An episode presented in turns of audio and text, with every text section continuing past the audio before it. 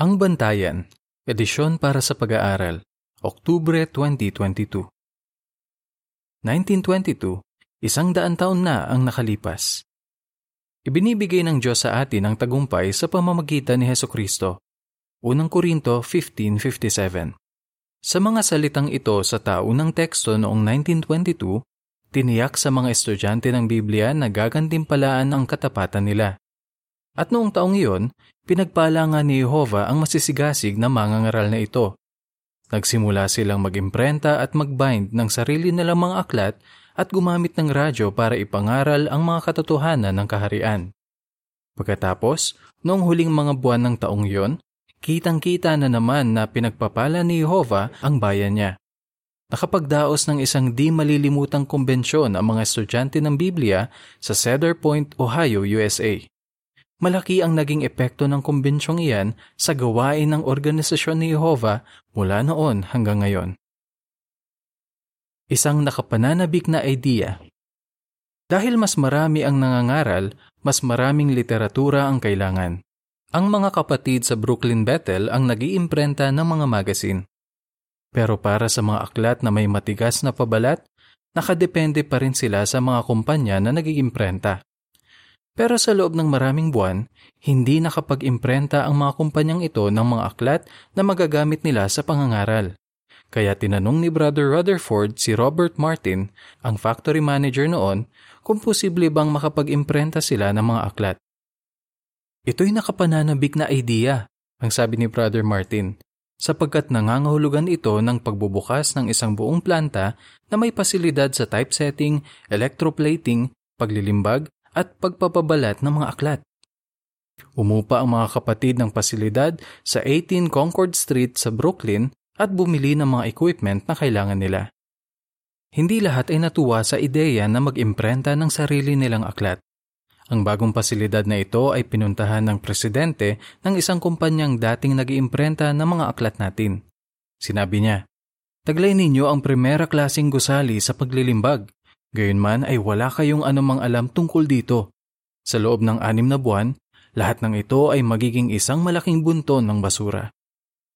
Parang makatwiran naman ito, ang sabi ni Brother Martin. Ngunit hindi nito isinaalang-alang ang patnubay ng Panginoon at siya'y laging sumasa atin. Tama si Brother Martin.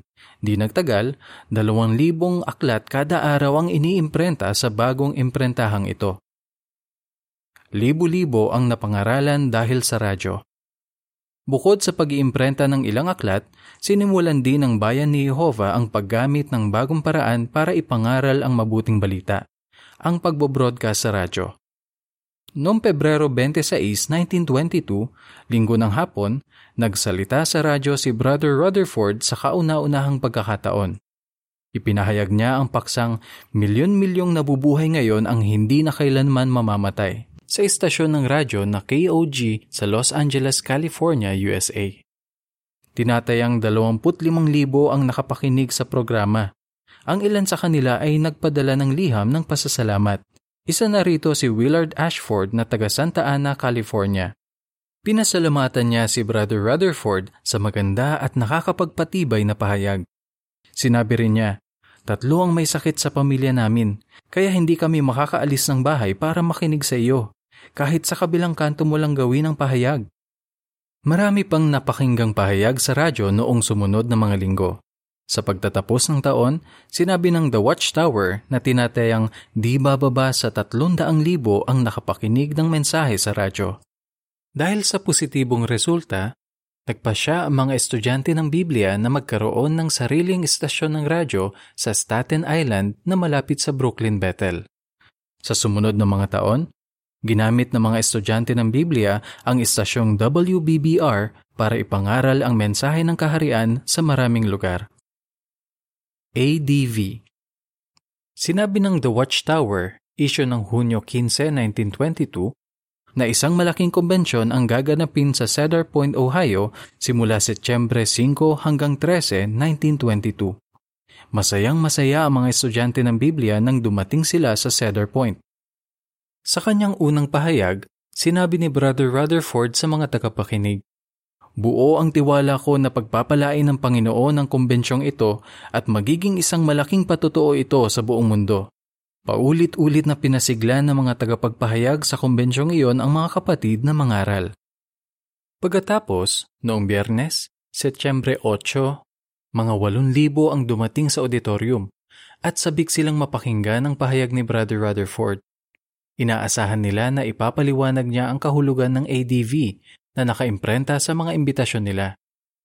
Sa pag-upo nila, tiyak na nakita ng ilan ang isang malaking banner na nakarolyo at nakasabit sa itaas ng entablado. Maganda ang napwestohan ni Arthur Claus na nagbiyahe pa mula sa Tulsa, Oklahoma, USA. Nakapwesto siya sa lugar na maririnig niyang mabuti ang pahayag. Mahirap marinig noon ang mga pahayag dahil wala pang mga mikropono o loudspeaker. Para matiyak na hindi magagambala ang pahayag, ipinatalastas ng chairman na wala nang papapasukin sa auditorium sa panahon ng pahayag ni Brother Rutherford. Noong 9.30 ng umaga, sinimula ni Brother Rutherford ang pahayag niya sa pagsipi sa mga salita ni Jesus sa Mateo 4.17. Ang kaharian ng langit ay malapit na. Nang talakayin niya kung paano malalaman ng mga tao ang tungkol sa kahariang ito, sinabi niya, Sinabi mismo ni Jesus na sa panahon ng presensya niya, Magsasagawa siya ng pag-aani para tipunin ang mga tunay at tapat sa kanya. Ganito ang naalala ni Brother Claus na nakaupo mismo sa loob ng auditorium. Nakaabang kami sa bawat salita. Pero biglang sumama ang pakiramdam niya kaya kinailangan niyang lumabas ng auditorium. Ayaw sanang lumabas ni Arthur kasi alam niyang hindi na siya makakapasok.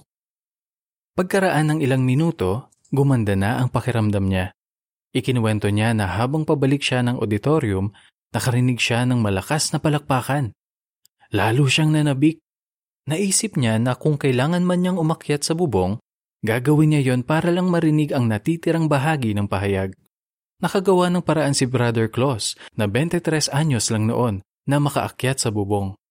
Nakabukas sa mga bintana at sinabi niya na habang papalapit siya, dinig na dinig niya ang pahayag. Pero hindi lang si Arthur ang nasa bubong. Naroon din ang ilan sa mga kaibigan niya. Nilapitan siya ng isa sa kanila, si Frank Johnson, at nagtanong, Mayroon ka bang maliit na kutsilyo? Oo, mayroon, ang sabi ni Arthur. Sagot ka sa panalangin namin, ang sabi ni Frank. Nakikita mo ba ang nakarolyong iyon? Banner yan na nakatali sa mga pako. Makinig kang mabuti kay Judge.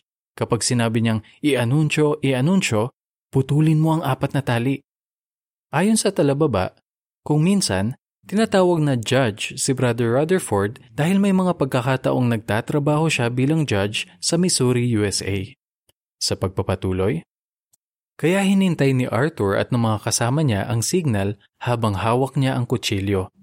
Di nagtagal, dumating na si Brother Rutherford sa pinakamahalagang bahagi ng pahayag niya. Punong-puno ng sigla si Brother Rutherford kaya sinabi niya ng malakas, Maging tapat at tunay na mga saksi para sa Panginoon. Lumusob sa labanan hanggang ang bawat bakas ng Babylonia ay lubusang mapawi. Ipahayag ang balita sa lahat ng lugar. Dapat malaman ng buong daigdig na si Jehovah ang Diyos at na si Heso Kristo ang Hari ng mga hari at Panginoon ng mga Panginoon. Ito ang araw ng lahat ng mga araw. Masdan, Namamahala na ang hari. Kayo ang kanyang mga kinatawang tagapagbalita. Kung gayon, i-anunsyo, i-anunsyo, i-anunsyo ang hari at ang kanyang kaharian. Ikinuwento ni Arthur na pinutol niya at ng iba pang brother ang tali at unti-unting bumaba ang nakarolyong banner. Mababasa sa banner, I-anunsyo ang hari at kaharian. Ang mga letrang ADV na pinaikling anyo ng salitang Ingles na advertise ay katumbas ng salitang i-anunsyo. Isang mahalagang gawain. Ang konbensyon sa Cedar Point ay tumulong sa mga kapatid na mag-focus sa mahalagang gawain, ang pangangaral ng kaharian. At masaya silang nakibahagi rito. Ganito ang isinulat ng isang colporteur, tinatawag ngayong pioneer, mula sa Oklahoma, USA. Nangangaral kami sa lugar kung saan marami ang nagtatrabaho sa minahan ng karbon at may hirap ang mga tao rito. Sinabi niya na madalas, kapag nababasa ng mga tao ang mensahe sa magazine Golden Age, napapaiyak sila. Sinabi pa niya, Masayang masaya kami dahil nabibigyan namin sila ng pag-asa. Alam na mga estudyante ng Biblia kung gaano kahalaga ang sinabi ni Jesus sa Lucas 10.2.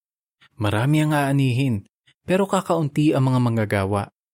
Sa pagtatapos ng taon, lalo pa silang naging determinado na i-anunsyo ang mensahe ng kaharian sa mas maraming tao. Ang sumusunod ay karagdagang impormasyon. Pagpapatutuo sa buong daigdig. Noong Pebrero 26, 1922, Nakibahagi ang mga estudyante ng Biblia sa pambuong daigdig na pagpapatotoo. Nagdaos ng pantanging mga pagpupulong ang mga estudyante ng Biblia sa buong mundo at napakinggan ng mga interesado ang pahayag na milyon-milyong nabubuhay ngayon ang hindi na kailanman mamamatay. Isinali ng pahayag sa di bababa sa 33 wika at sinabi ng The Watchtower na halos lahat ng brother na kwalipikado ay nabigyan ng atas na magpahayag. Nagsaayos ang mga estudyante ng Biblia sa Great Britain ng 306 na pulong at 67,010 ang dumalo. Sa Belgium, France at Switzerland, mahigit 15,000 nagsasalita ng wikang French ang dumalo. Dahil sa positibong resulta, nagsaayos pa ang mga estudyante ng Biblia ng pambuong daigdig na pagpapatutuo sa mga araw ng Hunyo 25, Oktubre 29 at Disyembre 10 ng taon ding iyon. Katapusan ng artikulo.